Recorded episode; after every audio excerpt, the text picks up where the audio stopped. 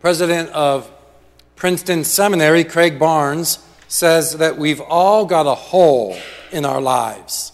We're all missing something in our lives. But Dr. Barnes was not the first one to notice this hole. In the 1600s, Blaise Pascal wrote, What else does this craving and helplessness proclaim? But that there was once in a man a true happiness, of which all that now remains is the empty print and trace. This he tries in vain to fill with everything around him, seeking in things that are not there the help he cannot find in those things that are.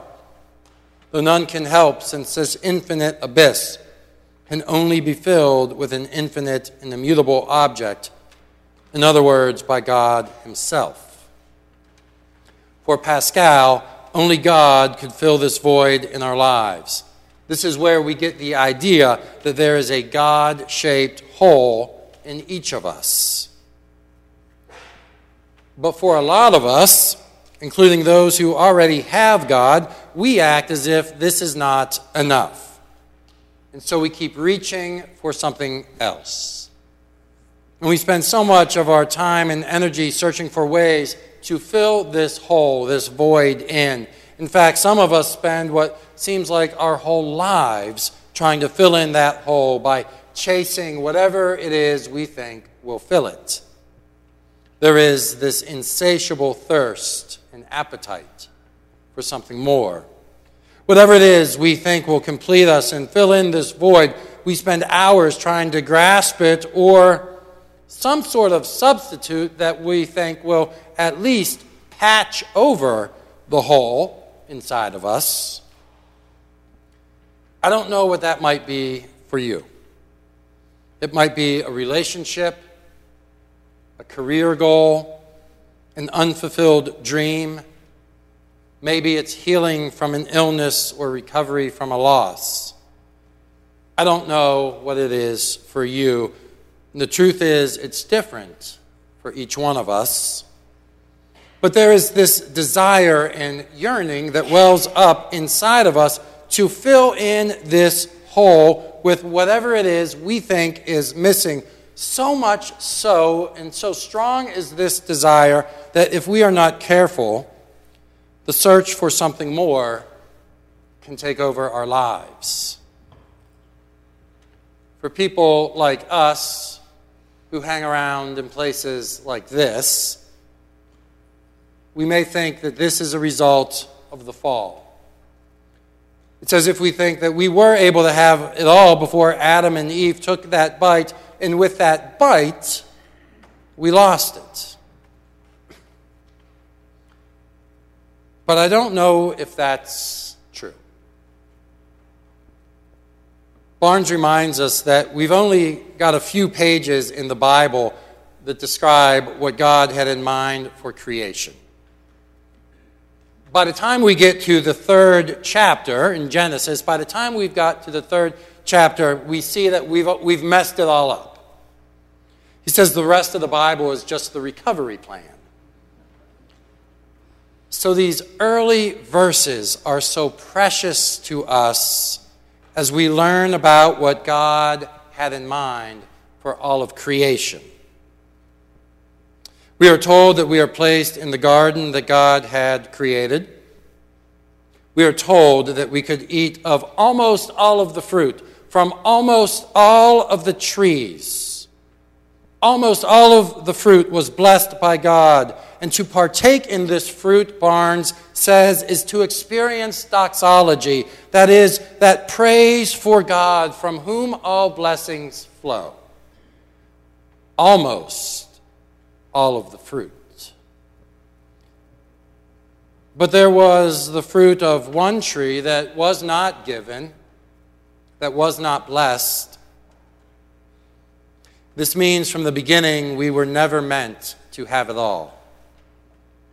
By created design, something will always be missing from your life. Note that this happens before the fall, so it's not punishment. It's God's idea of a good creation.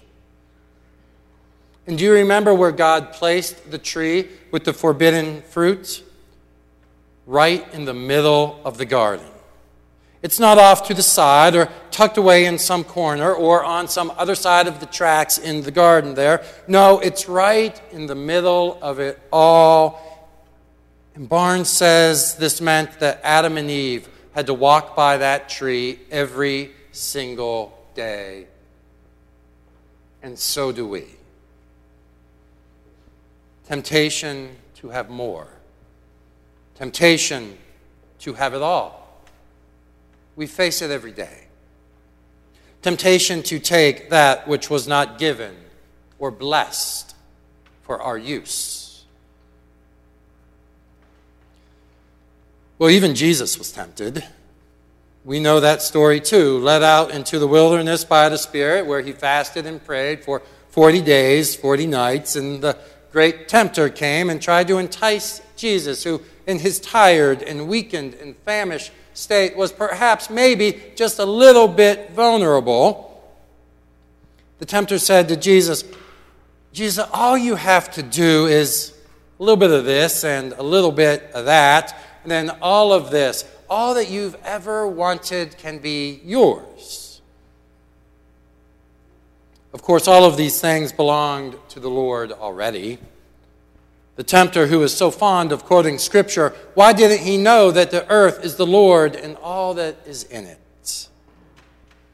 If you ask me, this is one of the accounts of Jesus that is truly a miracle. Forget walking on water, forget turning water into wine. In my mind, this is miraculous work here by Jesus because in this temptation account, he is able to do what absolutely none of us could do he's able to walk right past the tree of temptation without reaching for the fruit. Now, this is not to say that having wants or needs is bad, or nor is trying to satisfy your needs a sin. Not at all. But I do wonder if it means that we might want to be a little more thankful for what we already do have. We've got this little problem with gratitude and appreciation, don't we? The grass is always greener. Well, sure, preacher, but do you know what they've got over there? I cannot tell you how many times I hear, this church over there is doing this. We should have that too. I'm serious. I really cannot tell you how many times I hear that. If only our church, my family, my life had X, Y, or Z, then surely all would be right with the world.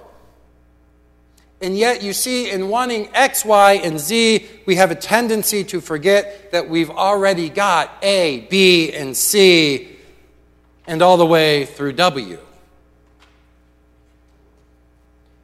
Use your imagination with me for just a moment. Can't you just picture Adam and Eve after they've taken a bite and eaten the fruit, and they were the one that they were told to leave alone? And then they were placed outside of the garden to go on their way. I mean, can't you just see them as they're walking away from the garden, turn and look at each other and saying, You know, it was a pretty good garden. And that's the issue for us here. I love what Barnes says. He says, We can have 999 amazing trees with delicious and beautiful fruit, but what do we always want to do? We always just want to hang out around the one tree with the one fruit that we cannot have when that happens, we forget that we are not meant to have it all. We forget the blessing and the grace of limits in our life. The grace and the blessing that gives us permission to stop chasing after everything. It seems to me that these limits are in our lives and they can serve as a grace and that they help us to see what we already have. without needing to reach out and seek something more, something better. Besides, in, in my experience, temptation, this thing out there that we think is going to be really great, this temptation out there that we think is going to fix us and, and, and help us, this temptation really only leads to expectations and hope and something else, which more often than not will lead us to disappointment, to shame, perhaps even despair. It's interesting, isn't it, that the serpent in the garden was right. This tempter responds to Eve's declaration that if they eat the fruit, they'll die by saying, No, no, no, that's not right. You will not die. Rather, your eyes will be opened. And he was right. They didn't die from eating the fruit, but they were able to see more clearly, which led to shame and despair of their nakedness. In other words, they were exposed for who they really were. And so they rushed and they tried to cover it all up. And so here we are, the first Sunday in the season of Lent.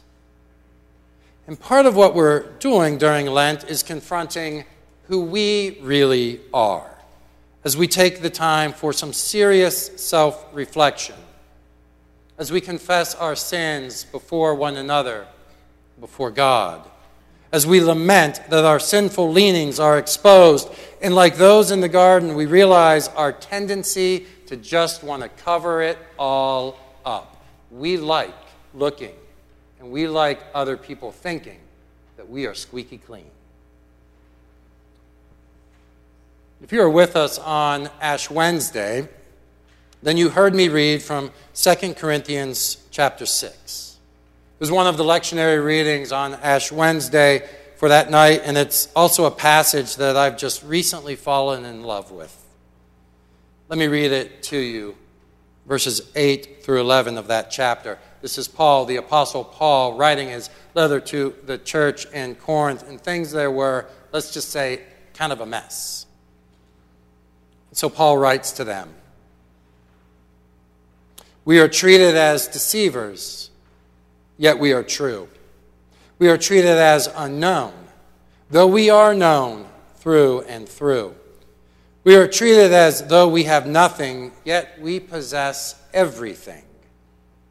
Having nothing, possessing everything. Isn't that beautiful?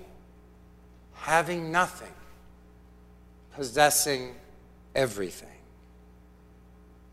Pastor and theologian David Bartlett writes that this is the Apostle Paul at his Pauline worst. He's angry, egotistical, he's defensive, he, he's desperately threatened.